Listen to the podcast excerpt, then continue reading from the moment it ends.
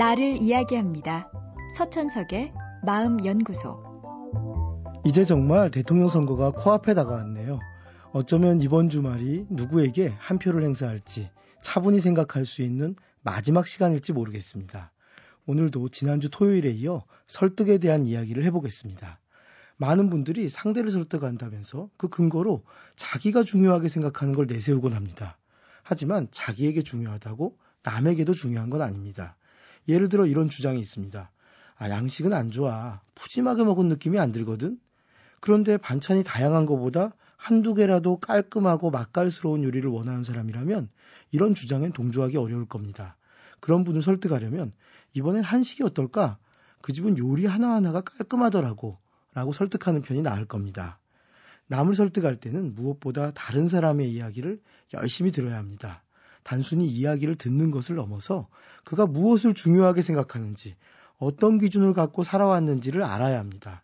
왜냐하면 사람은 실전까지는 못해도 생각만큼은 자신의 일관성을 지키려고 노력하기 때문입니다. 자기가 정한 기준을 어긴다고 느낄 때 사람은 스스로도 불쾌감을 느끼고 남이 그것을 지적하면 빠르게 수정해서 창피를 피하려고 합니다. 대통령 선거에서 지지 후보를 설득할 때도 마찬가지입니다. 내 기준 말고 상대의 기준을 중심으로 설득해 보세요. 예를 들어 자기 노력으로 부지런하게 살아야 한다고 강조해온 분이라면 그 기준에 비추어 볼 때 어떤 후보가 더 적합할지 물어보는 겁니다. 물론 거기에 맞춘 설득력 있는 자료도 같이 제공해야겠죠. 또 자기가 한 말은 꼭 지키는 것이 중요하다고 강조해온 사람이라면 후보들이 지금까지 해온 말과 실천 그 사이의 일관성을 예시해주며 설득을 해보십시오. 그래야 효과가 있습니다. 상대가 중요하게 생각해온 기준을 토대로 삼아 이야기하면 상대는 자기가 늘 말해온 것을 부정할 수 없기 때문에 자기를 부정하기보다는 자기의 선택을 부정해버리기가 쉽습니다. 결국 자기도 모르게 내 말에 설득이 되는 거죠.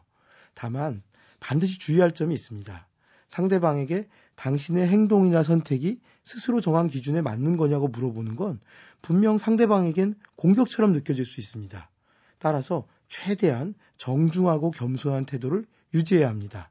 그래야 공격이 아니고 상대가 내 편이라고 느끼게 됩니다.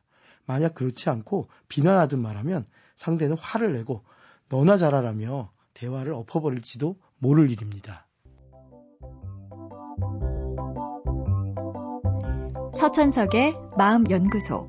지금까지 정신건강의학과 전문의 서천석이었습니다.